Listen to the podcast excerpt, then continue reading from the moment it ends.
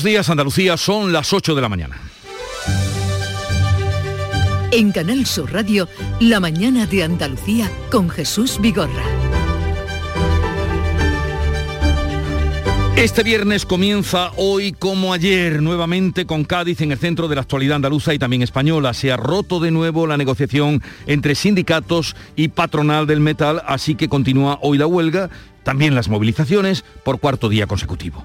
Huelga en el metal y anuncio de movilizaciones ahora en el sector agrario. En el campo, las organizaciones agrarias estudian convocar esos paros del 20 al 22 de diciembre. ¿Les suenan esas fechas?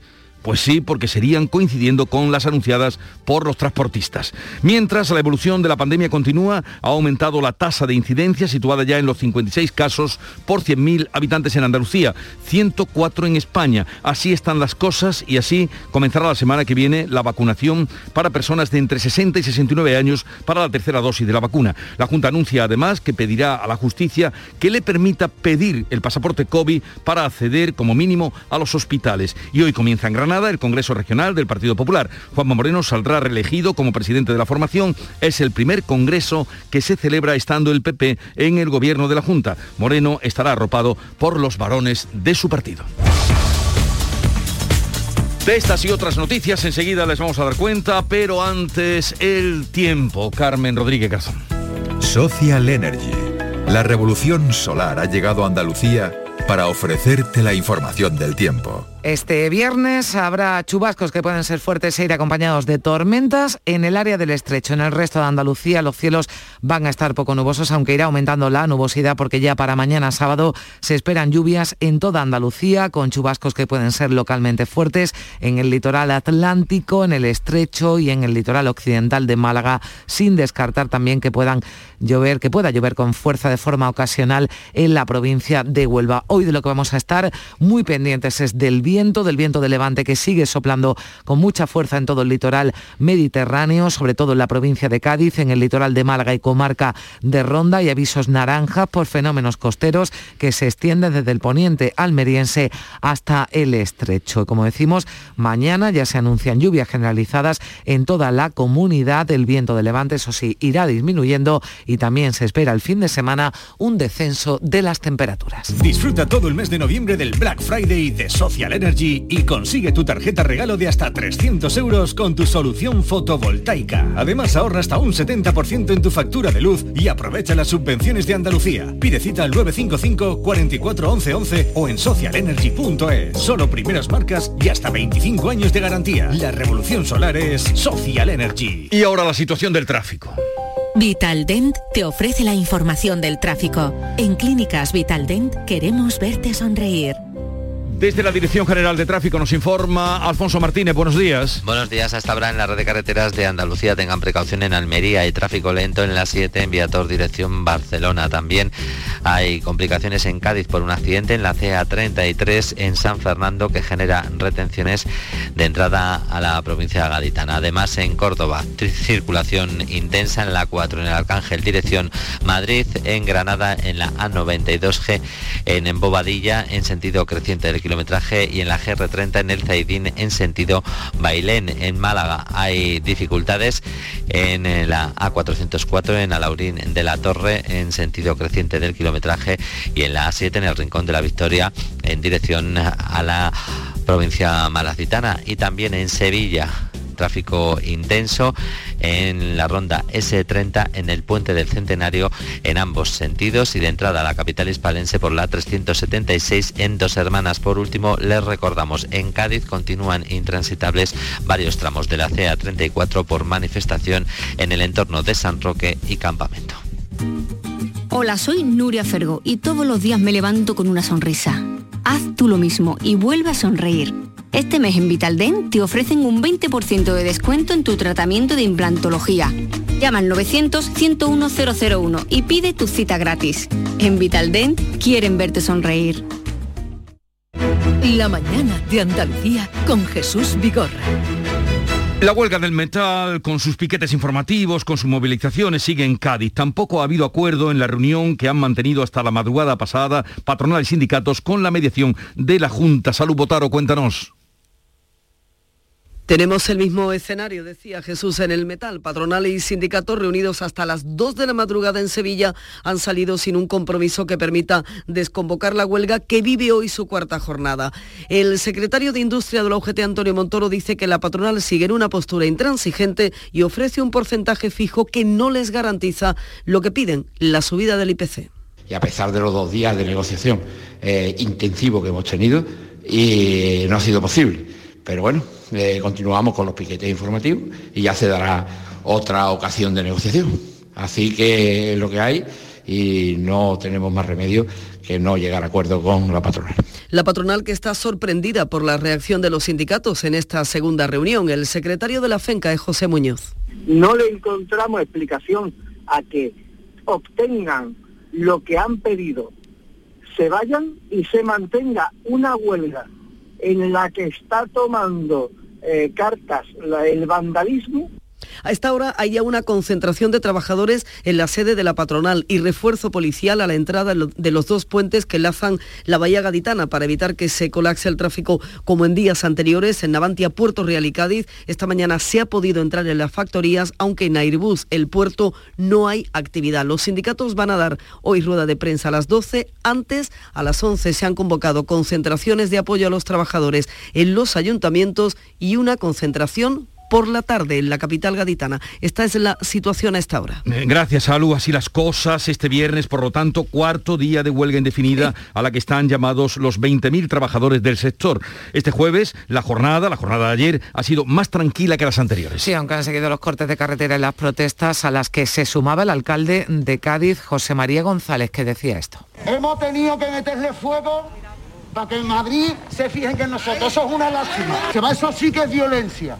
En el Mirador de Andalucía de Canal Sur Radio hablábamos anoche con el subdelegado del Gobierno en Cádiz, con José Pacheco, que confirmaba que las fuerzas de seguridad han detectado la llegada de alborotadores procedentes de otros eh, puntos, incluso del país, que serían los que estarían liderando los conflictos más graves. Son los que quizás hayan liderado esa parte más violenta más desde el primer momento de, quemar un coche, de quemar los neumáticos, de cortar las carreteras. Tanto el consejero de Hacienda como el de Economía de la Junta han advertido de las consecuencias económicas de este conflicto y de las imágenes que están trascendiendo. Potenciales inversores estarían ya planteándose retirar proyectos en marcha en la provincia de Cádiz. Pero ojo que la huelga del metal no será la única hoy en la provincia de Cádiz. Hoy comienzan paros en la terminal de contenedores de APM en el puerto de Algeciras Algeciras, Ana Torregrosa. Sí, Jesús, aquí sumamos en el campo de Gibraltar una nueva movilización. Son paros desde hoy, han comenzado hace unos minutos, a las 8 de esta mañana, en principio parciales de dos horas en esta convocatoria de movilizaciones en APM Terminals, terminal de contenedores del puerto de Algeciras. Detrás eh, de estas movilizaciones, la negociación del convenio y también el temor de pérdida de empleo, si es que los sindicatos eh, denuncian el riesgo de deslocalización de la plantilla. Dicen que desde 2011 ya se han perdido unos 40 empleos. Y también hoy vamos a estar muy pendientes del tiempo. El temporal de viento ya está teniendo sus primeras consecuencias en Málaga, como nos contaba hace un momento José Valero, y ahora con más detalle. José. Sí, buenos días. El fuerte temporal de viento de levante ha obligado al amarre de la flota pesquera de los cinco puertos malagueños por segundo día consecutivo. También eh, dos buques de contenedores han aplazado hasta el sábado su atraque en el puerto de la capital. Un crucero que tenía previsto llegar a, la terminal malagueña ha suspendido su escala y ha continuado el viaje a Gibraltar y se va a mantener con vientos de fuerza 7 a 8 y de olas de hasta 5 metros, como nos dice José María Sánchez Laulé, director de la EMET en Málaga conforme se acerca al estrecho será más importante, o lo está, haciendo de hecho, ¿no? Es decir, con rachas en el estrecho ya que están superando, llegando casi a los 90 kilómetros por hora, mientras que en la parte oriental, pues, eh, bueno, depende un poco de los recovecos, porque es muy sensible a la orografía. Entonces, en la parte de la sarquía, pues hemos tenido vientos de 70 kilómetros por hora de racha, ha bajado luego, ya tenemos activo aviso amarillo por rachas de viento de hasta 70 km por hora en todo el litoral malagueño, en la comarca de Ronda, hasta las 6 de la tarde. A partir de las 3 y durante el resto del día hay aviso naranja, es decir, más fuerte por fenómenos costeros también en todo el litoral. Eh, pues quedan advertidos y los vientos políticos de la actualidad nos llevan a Granada porque allí hoy comienza el Congreso del PP de Andalucía en el que Juanma Moreno saldrá reelegido como presidente de su partido. Sí, es el primero que se celebra con el PP en el gobierno y ha elegido como lema el cambio funciona. Moreno va a estar acompañado este viernes por la plana mayor del PP y todos los presidentes autonómicos, entre ellos estará Isabel Díaz Ayuso. Mañana sábado se presenta el informe de gestión de la Ejecutiva saliente y un balance de la acción de gobierno a cargo de Elías Bendodo, que va a dejar de ser portavoz del partido, aunque ya se da por descontado que tendrá un nuevo puesto en la Ejecutiva. El Congreso se cerrará el domingo, ya con las intervenciones de Juanma Moreno y del presidente del PP, Pablo Casado, Congreso que coincide, como saben, con la polémica sobre las filtraciones de esos audios del vicepresidente de la Junta, Juan Marín, que también va a estar presente en el cónclave de los populares. Dice, decía Marín en las últimas horas que el episodio de la filtración no afecta para nada a la confianza en el seno del gobierno de coalición ni tampoco a su relación con el presidente. Por supuestísimo, vamos, y es la mía, no hay que para la menor duda. si alguno piensa que con esto van a derribar este gobierno, se van a adelantar las elecciones, o vamos a cambiar la hoja de ruta que nos marcamos el Partido Popular y Ciudadanos, Juanma Moreno y Juan Marín, pues ha pinchado un hueso. Eh, Juanma Moreno, que ofrece hoy una entrevista a los eh, diarios del Grupo Boncento, a Sur, a Ideal. Dice el presidente, estoy intentando aguantar los cuatro años, pero hay dos formaciones que no quieren. Añade además eh, Moreno que ha hecho todo lo humanamente posible para sacar los presupuestos y que el PSOE se ha encontrado con un regalo inesperado en relación a esos audios de Juan Marín porque no tenía, dice el presidente, excusa. La Junta aspira todavía a conseguir apoyos en la oposición para sacar adelante los presupuestos del año que viene. A pesar de las enmiendas a la totalidad presentadas por Vox y el PSOE y anteriormente la de Izquierda Unida, el consejero de Hacienda dice que hasta el último minuto no tira la toalla para conseguir que haya acuerdo. Sí, lo decía la mañana de Andalucía de Canal Sur Radio Juan Bravo, decía que prorrogar, advertía de que prorrogar el presupuesto significaría perder mucho dinero, sobre todo en fondos europeos, y por ello confía en el acuerdo aunque sea ya última hora. Hasta el último minuto nosotros tenemos que aspirar a que los andaluces tengan presupuesto. No tener presupuesto será un enorme problema en el día a día de Andalucía. Yo creo que nuestra firme voluntad debe ser llegar a un acuerdo para que haya presupuestos, para que tengamos una estabilidad en el año 2022, porque los datos apuntan a que Andalucía está creciendo. Explicaba Bravo que se han aceptado gran parte de las propuestas, sobre todo de las del PSOE, que ya ha anunciado que no se vuelva a sentar en la mesa de diálogo y además apela, lo hacía Ángel Ferri, al presidente, del que espera aún una explicación sobre esas filtraciones del audio de Marín ha saboteado la negociación. Y ahora entendemos por qué no hemos podido mejorar ese presupuesto con nuestras propuestas, porque el señor Moreno Borilla nunca quiso negociar. De momento, Vox, si vuelve a las conversaciones sobre el presupuesto, ve prácticamente imposible otro escenario que no sea el de la prórroga de las cuentas y el adelanto electoral, aunque deja un cierto margen, lo hacía Iván Espensa de los Monteros en Canal Sur este jueves, cierto margen para el acuerdo. En política nunca se puede decir nunca. Si por fin el Partido Popular desiste de pactar con el Partido Socialista, que ese es el deseo que ha expresado muchas veces tanto el presidente como el vicepresidente, y decide cumplir lo que ya está pactado, ya está firmado, con nosotros no hay que hablar mucho más. Si toman esa nueva vía, si deciden alterar el camino, pues entonces, claro, se podrán aprobar los presupuestos. Pero no parece muy probable porque lo que hemos visto en estos últimos meses y años, pues no parece que vaya por ese camino. Y hablemos ahora de la evolución de la pandemia, porque a partir del próximo lunes los mayores de 60 años y el personal sanitario comenzará a recibir la tercera dosis de la vacuna contra el COVID. Lo confirmaba en Jaén este jueves el consejero de Salud Jesús Aguirre, que avanzaba además que va a solicitar de nuevo al TSJ, al Alto Tribunal Andaluz, la implantación del certificado COVID al menos para acceder a centros sanitarios y sociosanitarios, es decir, hospitales y residencias. En cualquier caso, al igual que otras comunidades, entiende Aguirre que debe ser el Ministerio el que establezca un protocolo único en todo el país. Como mínimo para centros sanitarios, sociosanitarios, intentaremos pedirlo pero lo único que le pedimos al Ministerio es que para que cada comunidad autónoma estemos dando salto de un lado para otro, intentar coordinarlo y esa es la misión del Ministerio. Ya cada comunidad ha iniciado su propio camino para la utilización del pasaporte COVID, lo tienen autorizado para ocio nocturno y celebraciones con baile, Galicia y Cataluña, que ahora se plantea incluso solicitar una ampliación de su uso en otros locales, lo pedirá hoy Navarra, en breve Canarias y en el País Vasco el Tribunal de Justicia se reunirá el lunes para tomar una decisión. Espera el consejero de Salud de la Junta, Jesús Aguirre, unas navidades sin sobresaltos, aunque los datos de momento apuntan lo contrario. Porque suben los contagios, las hospitalizaciones y la tasa de incidencia, que está ya en Andalucía en 56,4 casos por cada 100.000 habitantes y es de casi 105 puntos en todo el país. Peor están Si nos sirve de consuelo, en Alemania la tasa allí es de 337 y se ha producido un nuevo récord de contagios diarios, más de 65.000 en 24 horas. Esto es 10 veces más que los casos diarios en España este jueves. Aunque con estos datos, Daniel López Acuña, exdirectivo de la ONS, profesor de la Escuela de Salud Pública de Andalucía, hacía un llamamiento, lo hacía anoche en el Mirador de Canal Sur Radio, a mantener la cautela. La incidencia se ha duplicado en un mes, hay que tenerlo muy claro y para tener una idea eh, nítida de qué, cuál es la magnitud, en las últimas dos semanas en España ha habido más de 45.000 nuevos contagios. Y se ha producido un brote de COVID en Cerro Muriano, en Córdoba, que ha elevado la tasa de incidencia en esta provincia. Cuéntanos, José Antonio Luque. Pues fíjate, al brote que se registra en la prisión provincial con 250 contagios hay que sumar el detectado en la base de Cerro Muriano que afecta de momento a ocho personas. No obstante, desde Defensa se asegura que está controlado. Son profesionales de la Brigada Guzmán el Bueno, se han tomado todas las medidas incluidas en los protocolos en contacto con las autoridades sanitarias y Salud a través de los rastreadores está ocupando de localizar y realizar los pertinentes test a los contactos directos. Los contagios existentes más los nuevos detectados elevan la tasa de la capital cordobesa a 146 casos por cada 100.000 habitantes. Las asociaciones agrarias Asaja, COA y UPA convocan movilizaciones en el campo para el mes de diciembre por el aumento de los costes de la producción y la falta de rentabilidad. Sí, las protestas se van a celebrar en distintos puntos del territorio nacional y no se descarta una gran manifestación en Madrid, aunque las fechas se van a concretar más adelante. Ya esas organizaciones han adelantado que algunas de ellas coincidirán con el paro convocado por los transportistas del 20 al 22 de diciembre.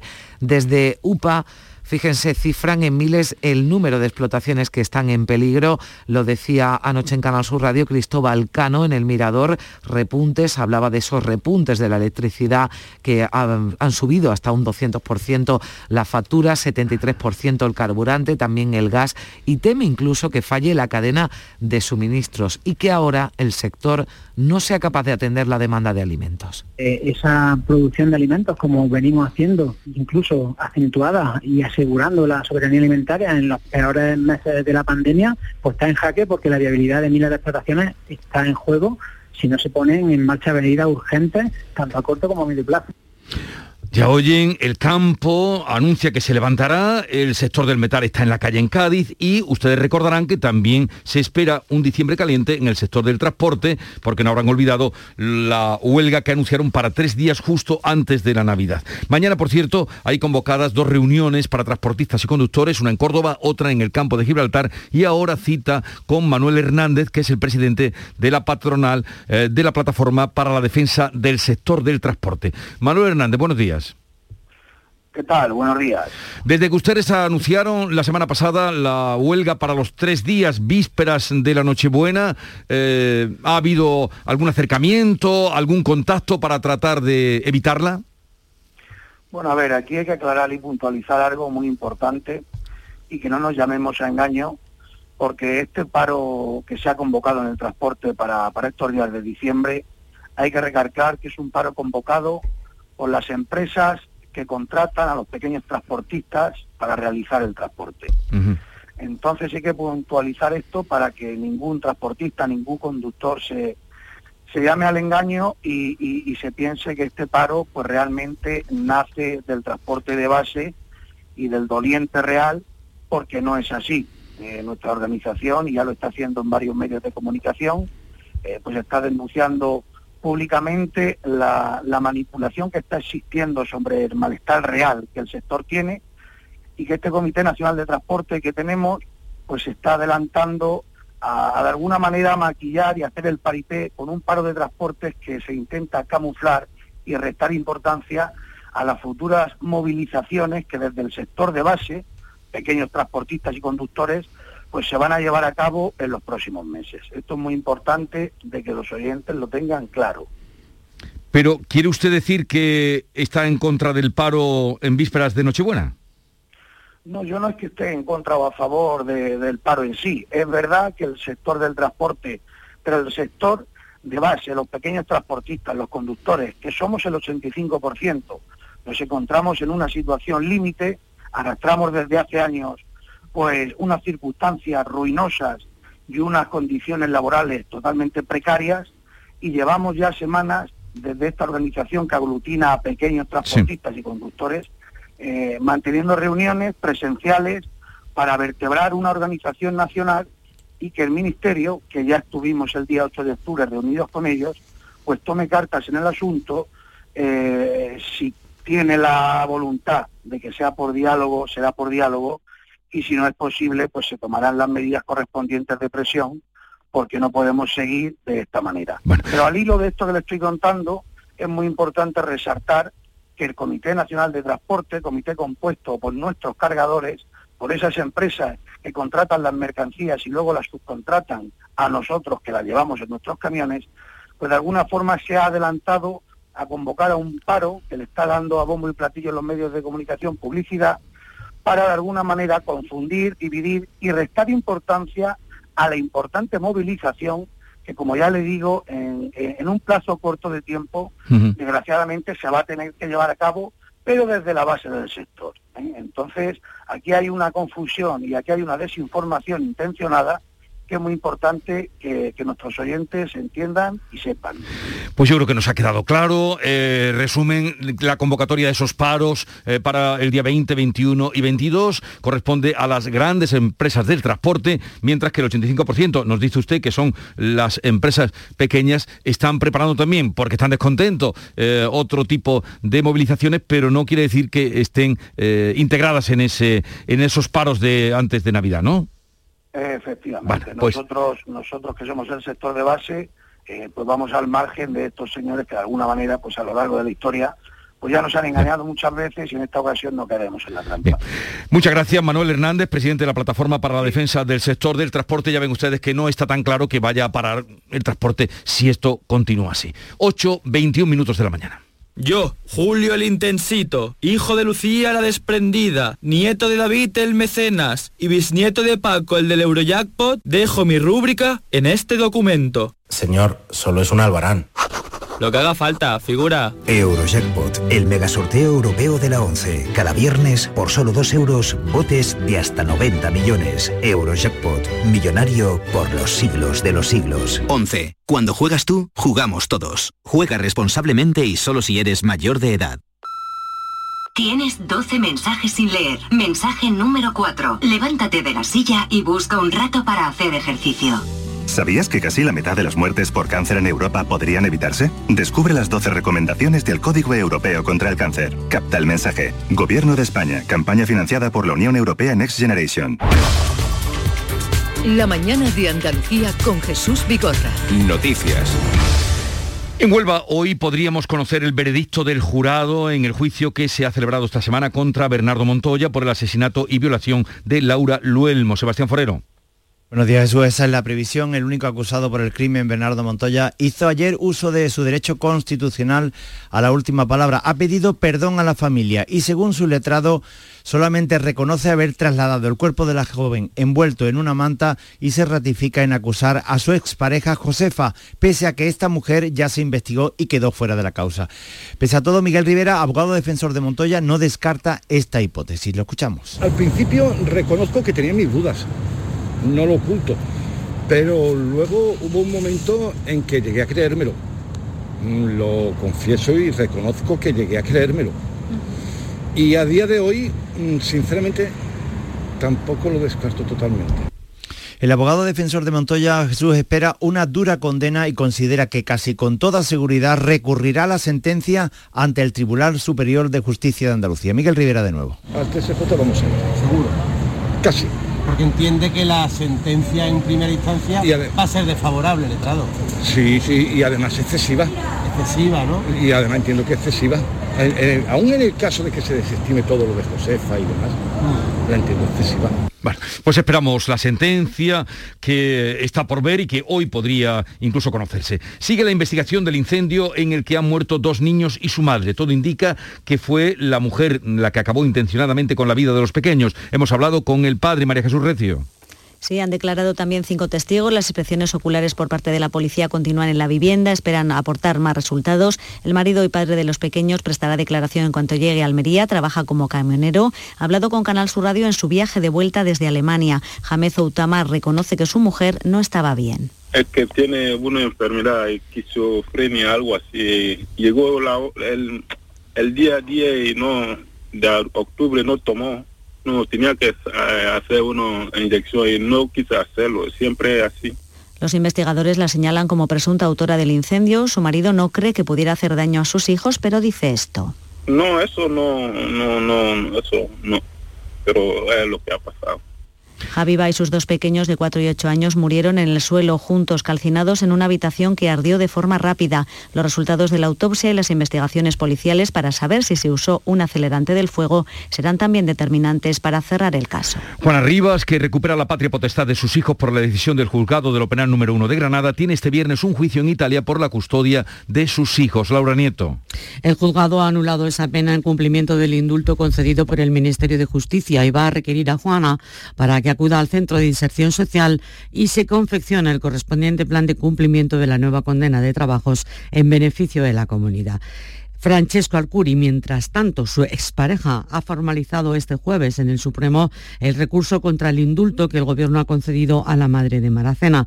Este paso permitirá a la representación legal de Alcuri acceder a los informes y la documentación completa que han servido al Consejo de Ministros para aprobar el indulto parcial a Rivas, una medida que rebaja de dos años y medio a un año y tres meses su condena a prisión. Un contingente del SAMU, el Sistema de Atención Médica de Urgencia, acaba de llegar a Polonia en misión de cooperación para atender los refugiados afectados por la crisis migratoria tremenda que se está dando en la frontera entre Polonia y Bielorrusia. Adrián Moreno es el jefe de la misión. Adrián, buenos días. Buenos días. Eh, ¿Qué se han encontrado cuando han llegado?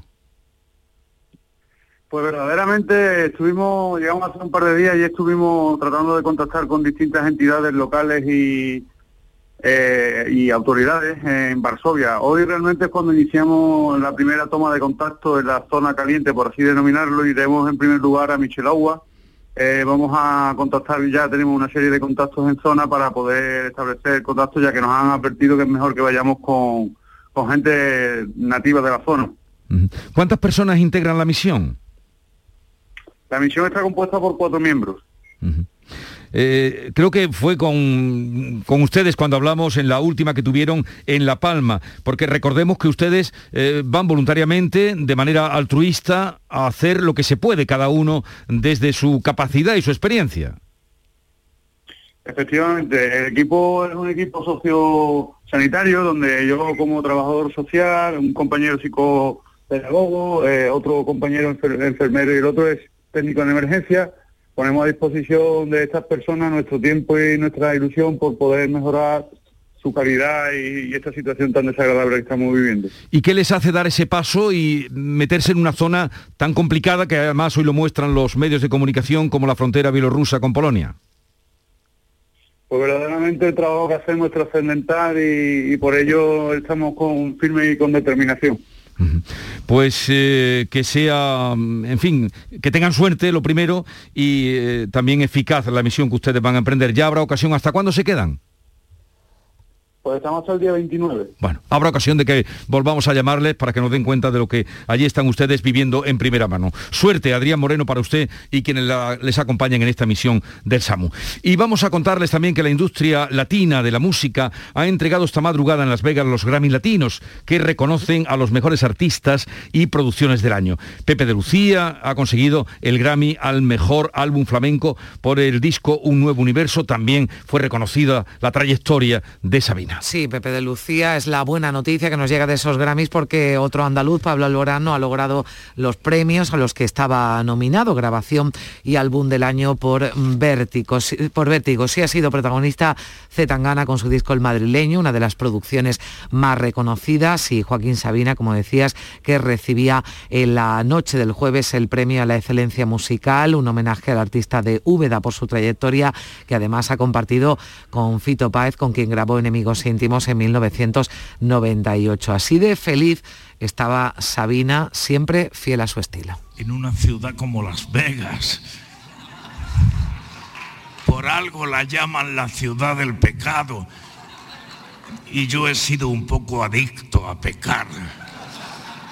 La ciudad que nunca duerme, y yo sigo muy despierto Bueno, Sabina que ha dicho que él no va a cumplir eso de que lo que pasa en Las Vegas se queda en Las Vegas, que todo lo que está ocurriendo allí lo va a contar en su pueblo, que dices Exacto. donde bien le conoce. Su pueblo que es Úbeda, donde se hizo, donde se formó.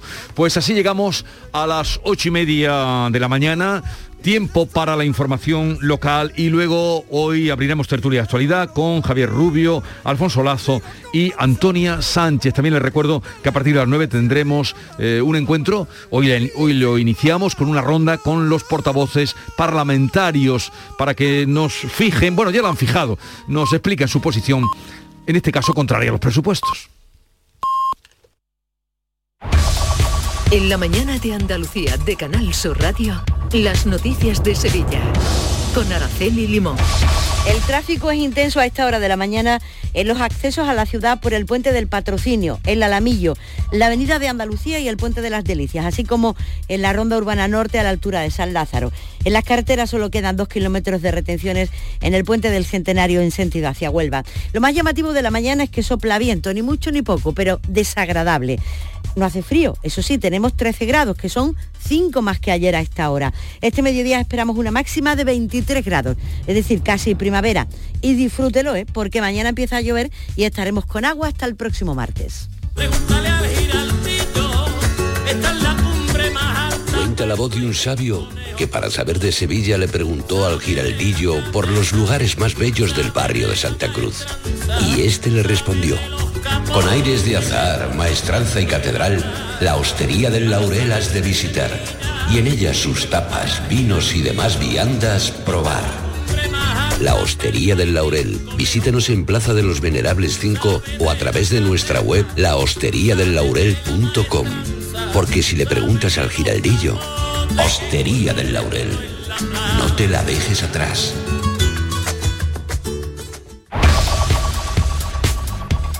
Comienza en Sevilla, como en el resto de Andalucía, hoy la gran recogida de alimentos que cada año organiza en esta fecha vísperas de Navidad del Banco de Alimentos. La campaña la presentan dentro de una hora aproximadamente el presidente del Banco de Alimentos y, el alcalde de la ciudad. Y en vísperas de un nuevo fin de semana y por segundo día consecutivo tenemos más de 100 casos de COVID en Sevilla en 24 horas, en concreto 164. ¿eh?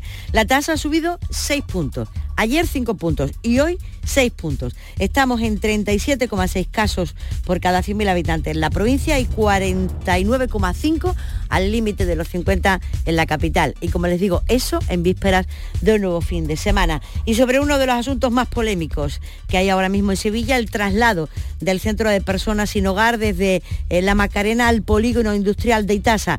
El alcalde ha dicho que ese traslado cumple con todos los requisitos y está respaldado por tres informes técnicos. Esto es servicios terciarios, aparcamiento, posibilidad de acceso, transporte público, características estas que según se ha expuesto reúne la zona donde se propone por el adjudicatario la ubicación del centro. Por tanto, reúne todos los requisitos, el emplazamiento es perfectamente compatible con su consideración de equipamiento público.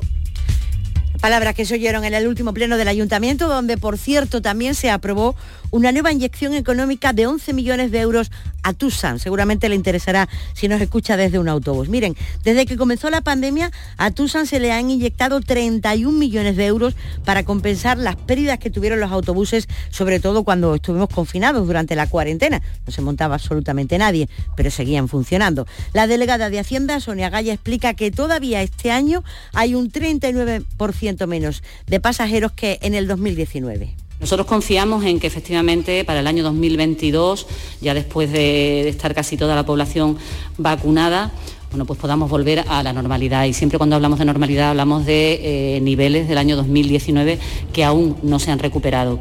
La audiencia de Sevilla ha condenado a nueve meses de cárcel y a multas de 720 euros a cinco seguidores ultras del Sevilla Fútbol Club, los que estaban acusados de los incidentes del bar El Papelón. Seguramente vio el vídeo en las redes sociales. Ellos mismos han reconocido que asaltaron la taberna de Reyes Católicos cuando cenaban allí unos aficionados de la Juventus de Turín con el Betis y que el objetivo que tenían no era otro que buscar pelea.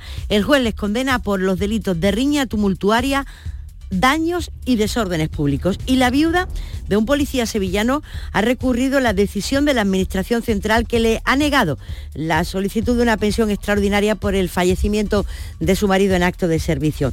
El agente con 48 años murió cuando descansaba mientras participaba en el operativo especial de los asaltos a la valla fronteriza de Melilla. Y eh, cuando están a punto de comenzar las clases, están a punto de llegar las 9 de la mañana, les contamos que hay un profesor de la Facultad de Educación de Sevilla, Pablo Álvarez Domínguez, que ha sido elegido el segundo mejor profesor universitario de toda España en los premios Educa a Banca, que se conocen como los Goyas de la educación. Lo más interesante de esta noticia es que al premio, a Pablo, lo presentaron sus propios alumnos.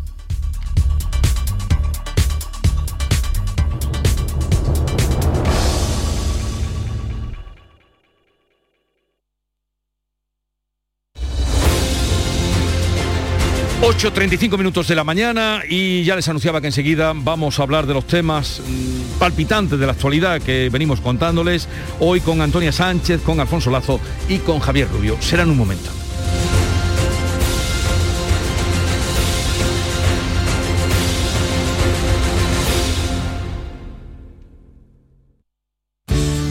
Buenos días. En el sorteo del cupón diario celebrado ayer, el número premiado ha sido 18.487. 18487. Asimismo, el número de serie correspondiente a la paga, premiado con 3.000 euros al mes durante 25 años, ha sido 30 030. Hoy, como cada día, hay un vendedor muy cerca de ti repartiendo ilusión. Disfruta del día y recuerda, con los sorteos de la 11, la ilusión se cumple. Tenemos Super Sábado en Canal Sur Radio, porque este sábado, en la gran jugada de Canal Sur Radio, te contamos todos los encuentros donde juegan los nuestros. Sevilla a la vez, Almería, Valladolid y Málaga Las Palmas. También prestaremos atención al Barça y al Atlético de Madrid. Y en la Liga ACB se enfrentan Unicaja Málaga Fuenlabrada. Y todo en la gran jugada de Canal Sur Radio. Este sábado desde las 3 de la tarde con Jesús Márquez. Y este domingo, Maratón Deportivo. Quédate en Canal Sur Radio, la radio de Andalucía. Buenos días. En los tres sorteos del triplex de la 11 de ayer, los números premiados han sido 60 060 795 795 y 472 472. No olvides que comprando Lotería de la 11 colaboras con una gran labor social. Pídele el triplex de la 11 a tu vendedor, también en puntos de venta autorizados o en juegos11.es. Recuerda que hoy, como cada viernes, tienes un bote millonario en el sorteo del Eurojackpot de la 11. En la 11 nos mueve tu ilusión. Que tengas un gran día. La actualidad y las novedades en salud. Las noticias sobre investigación médica, prevención, terapias y un consultorio para responder a tus dudas. Envíanos tus consultas en una nota de voz al 616-135-135. 616-135-135. Por tu salud con Enrique Jesús Moreno. De lunes a viernes desde las 6 de la tarde. Quédate en Canal Sur Radio, la radio de Andalucía. Buenos días. En el sorteo de mi día de la 11 de ayer, la fecha ganadora ha sido 8 de marzo del 2000. y el número de la suerte, el 11. Pide mi día a tu vendedor, también en puntos de venta autorizados o en juegos11.es. No olvides que comprando Lotería de la 11 colaboras con una gran labor social. Y recuerda que hoy, como cada viernes, tienes un bote millonario en el sorteo del Eurojackpot de la 11. En la 11 nos mueve tu ilusión. Que tengas un gran día.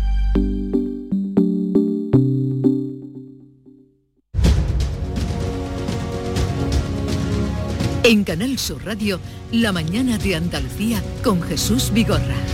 Y con Antonia Sánchez, su directora de La Voz de Almería. Antonia, buenos días. Hola Jesús, muy buenos días. Eh, también está con nosotros Alfonso Lazo, historiador. Buenos días, Alfonso. Hola, buenos días, Jesús. Y Javier Rubio, redactor jefe de ABC Andalucía. Buenos días, Javier. Hola, muy buenos días. Compañeros del metal. Eh, ¿Cuánto tiempo hacía que no se oía Es verdad, es compañeros verdad. del metal? Sí, sí. Sí, sí, es un sí. lenguaje, un le- hemos retrocedido a los tiempos del, del bolchevismo clásico. Estamos retrocediendo continuamente, es un eterno retorno, ¿eh? Eh, digo esto porque lo que se, las imágenes que se están viviendo, que están saliendo de, de Cádiz, eh, estábamos. Esto nos suena un poco como a lejano, ¿no? Eh, muy lejano, muy, muy lejano, muy lejano. De todas maneras, de todas maneras, mm, también son frecuentes. Ya hacía tiempo que no se producía una cosa así, pero yo recuerdo que con todos los gobiernos, con todos los gobiernos, en algún momento, gobierno del PP o gobierno de la UCD o gobierno de- del PSOE, en algún momento pues ha habido estos tumultos en los astilleros, lo cual a mí me parece un suicidio, es decir, una empresa mm, que actúa, cuyos trabajadores actúan de esa manera, es una empresa muy poco atractiva para conseguir clientes. ¿eh? Y, y sobre todo con las cosas que al parecer se han dicho, incluso desde el alcalde, que me acabas de comentar antes. Ahora, ahora- ahora escucharemos Sí, sí, sí. eh, lo No, del alcalde que no deja de ser sorprendente. Al final esto de, de la huelga del metal de Cádiz no deja de ser una erupción volcánica Sí. como la de la de La Palma, ¿no? De repente un estallido que tú dices, bueno, ¿y esto a, a cuenta de qué viene? Porque ¿qué estamos discutiendo? ¿Medio punto? ¿Un punto de porcentaje de subida salarial? O sea, mm, vamos a, a centrar la cuestión, que no es que se va a acabar el trabajo, que van a despedir a, eh, que una empresa se va a deslocalizar. No, no, estamos negociando el convenio del sector. Y, y un punto, ya digo, mm, dos puntos, dos puntos y medio, tres puntos, que es lo que pide eh, los sindicatos, la patronal no le parece bien. Bueno, sí, al pues, final una negociación, ¿no? Claro, Una la negociación de un con convenio. Ya está. Con distintas posiciones y en las que al final acercarán posturas, pero es verdad que es volver a ese modelo clásico eh, que nos recuerda pues a, lo- a los años de, de la transición, ¿no? De, de protesta sindical, de fuerza sindical, porque aquí está habiendo de alguna manera una puesta en escena de, de- de una fuerza sindical de, eh, en el modelo de protesta. ¿no? Y sí, sí, es, recuperar una imagen, eso es lo que decía Jesús al principio, el- lo de compañeros del metal, ¿no? que siempre ha sido el, el sector que, que en la calle más ha, ha- mostrado fuerza. Aludía al Alfonso a incluso lo que estábamos viendo, el primer día fue terrible, creo que ayer menos, pero eh, aquella mujer que tuvo que dar a luz, Bueno, eh, sí, no llegaban, sí. no llegaban los relevos a, los- a los hospitales, eh, o sea, era una un poco huelga salvaje, como se decía. huelga salvaje. No, lo es, lo es porque tú impides la movilidad, impides la libre circulación de las personas. Aquí, aquí en este país alguna vez se, se- se planteó ya hace tiempo hacer una ley mm, sindical que regulase, eh, digamos, la vida de los sindicatos. No fue posible, ¿eh? no fue posible porque mm, hemos tenido unos sindicatos arcaicos, eh, unos sindicatos que eran más bien como partidos antisistema y entonces era muy difícil llegar a acuerdo con ellos. Claro, en, en- otros tiempos, en los primeros momentos de la democracia, era diferente, porque también los sindicatos tenían un sentido de la responsabilidad de lo que ocurría en España y de que no se podían traspasar determinados límites. Eh, Los pactos de la Moncloa, por ejemplo, eso fue un gran acuerdo donde jugaron un papel principalísimo los sindicatos. Eso ya hoy sería imposible. A mí lo que está ocurriendo, lo que está ocurriendo en Cádiz y este aire arcaico que, que se le nota, me da la impresión de que es un intento de unos sindicatos que han decaído, es decir, estos sindicatos no tienen en realidad, como no sea haciendo este tipo de cosas, eh, fuerza ninguna. Son unos sindicatos que necesitan recuperar su prestigio y creen que se recupera el prestigio pues cortando las carreteras, incendiando neumáticos, dejando Cádiz aislada, así no recuperan ningún prestigio. Eso a lo mejor hace muchos años, pues sí, decía que fuertes son los sindicatos. Ahora dicen, estos son unos irresponsables. Sí. Eh, bien, ahora escuchamos lo que dijo el alcalde, porque Soco López, nuestra compañera en Cádiz, está a la puerta de la patronal. Este sonido que nos estaba llegando de fondo, que estabais escuchando debajo, es justamente de allí. Soco, buenos días. Hola, muy buenos días Jesús. Pues unas 400 personas y cada vez llegan más, se están concentrando a esta hora en la Plaza de la Aviación. Estamos justo enfrente de la sede de los empresarios de Cádiz que hoy ha amanecido con importante refuerzo de la unidad de intervención policial, de los antidisturbios.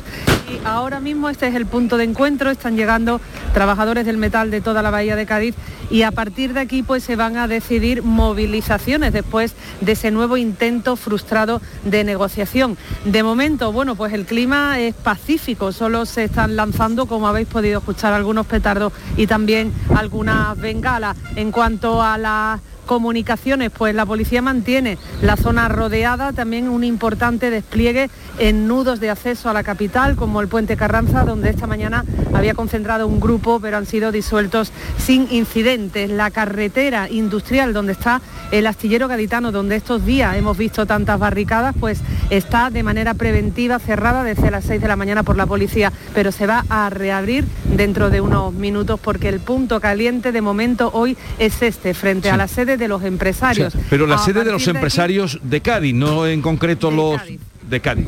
Es que están juntos, la sede de los empresarios de Cádiz y la FENCA, los empresarios de metal comparten la misma sede.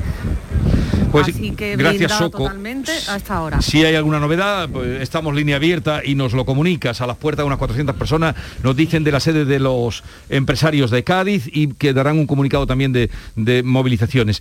Eh, en todo esto, ayer vimos al alcalde, eh, estabais hablando de que, en fin, imágenes de otro tiempo, arcaicas, decía Alfonso Lazo, pero un alcalde, eh, José María González Kichi, que es con un megáfono en mano, al más puro estilo eh, mitinero, de- hacía esta arenga. Hemos tenido que meterle fuego para que en Madrid se fijen que nosotros. Eso es una lástima. Que va, eso sí que es violencia. Bueno, meterle fuego. Bueno, una forma ¿A de qué le hemos violencia. metido fuego? ¿Y quién le ha metido fuego? O sea, es que mm, yo parto de una tesis y es que a Kichi, el alcalde de Cádiz, es que no le gusta ser alcalde. Que lo que le gusta realmente es esto. ¿eh? Movilizar y arengar y, y alentar la protesta. Porque imagínate, pongámonos en el peor de los casos, que se les va la mano y sucede algo irreparable, ¿verdad? Sabemos de lo que hablamos. Han pasado cosas. eh. Han pasado cosas. ¿Eh? Bueno, a- a- al, al camionero este le han eh, abierto es- la eh, cabeza. Está la fotografía hoy en Vale, mm, bueno, todos los eh, medios. mm, grapa y tal, y se curará al hombre Y y, le- le es lo que le esperamos- deseamos. le deseamos un pronto restablecimiento. Pero imagínate que sucede algo que mm, irreparable. ¿Dónde queda ese alcalde que ha salido micrófono en mano a ponerse delante de la manifestación, a animar, como aquellos, ¿verdad?, de- del proceso apreteu, apreteu? O sea, un poquito de, de responsabilidad en quien tiene el ejercicio de la autoridad, que es el alcalde de la ciudad. Solamente se le pide eso. Vale Sí, que yo- no, mm, pero hombre, mm, ponerse el micrófono en mano, a, a- a animar, a- vamos, le hemos tenido que meter fuego. Pero el alcalde ha metido fuego. Es un fuego verbal y, y violencia Claro. y una forma de violencia verbal. Hombre, yo creo que aquí un- ha tenido Kichi un problema de desubicación, ¿no? Que en el fragor del, del megáfono y de, y de la pancarta y del piquete, pues eh, eh, se ha olvidado de que representa una institución y que al representar una institución, em, ejercer esa violencia verbal, pues eh, lo, lo más suave que se puede decir es que es absolutamente inadecuado e, e inoportuno, ¿no? Entonces, eh, ahí ha salido la, o una, eh, su personalidad o su, su propia ah, pensamiento, eh, pero cuando uno ejerce una, una institución de manera voluntaria, tiene que pensar que, que hay límites que no puede traspasar. Hombre, desde luego un- un alcalde, yo es la primera vez que, que escucho una cosa así, ¿no? Eh, por lo menos desde los tiempos del Frente Popular a hoy. En la época del Frente Popular era otra cosa.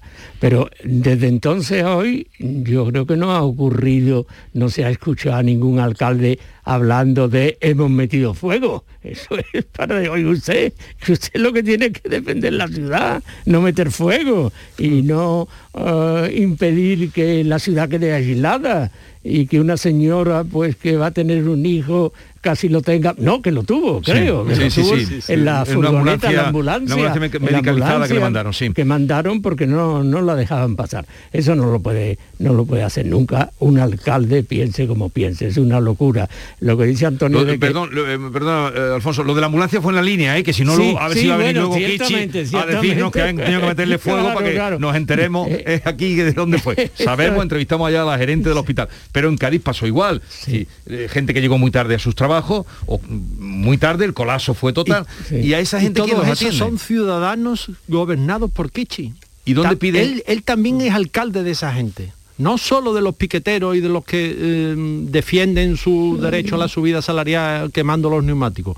También es alcalde del que le fastidian, del que no puede circular, del que pierde la hora, pierde la cita con el médico, pierde lo que sea. También es alcalde de eso. Y eso se le ha olvidado conscientemente. No es un desliz. Eh, eh, Javier acaba de decir una palabra terrible que, que en España pues no arraigó mucho porque no tuvo las características que tuvo en Argentina, piqueteros. ¿eh? Piqueteros fue, digamos, el, el síntoma más evidente de la decadencia de un país entero. ¿eh? Los piqueteros peronistas, pues esto es a lo que se parece en estos momentos lo que está ocurriendo en Cádiz, ¿eh? a piqueteros. Yo, yo no sé, bueno, oficialmente son los sindicatos, pero no sé cómo han llegado a eso.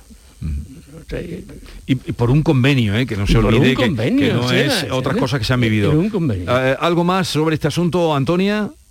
No, sí, eh, la verdad es que lo, lo que estáis comentando, realmente el fondo, el fondo que, que da origen a todo esto será al final un acuerdo, porque no- yo creo que a ninguno nos cabe la menor duda No, claro. de que se va a llegar a un acuerdo y que ese acuerdo se podía eh, hacer sin ejercer tanta eh, presión y violencia en la calle que además perjudica a, a terceros que no tienen eh, nada que ver, ¿no? Pero la calle se puede poner caliente. Las asociaciones agrarias han dicho que en diciembre convocan. claro. Las grandes empresas, que no son los transportistas medianos, que hemos hablado eh, con el representante esta mañana, mantienen los paros del día 20, 21, 22.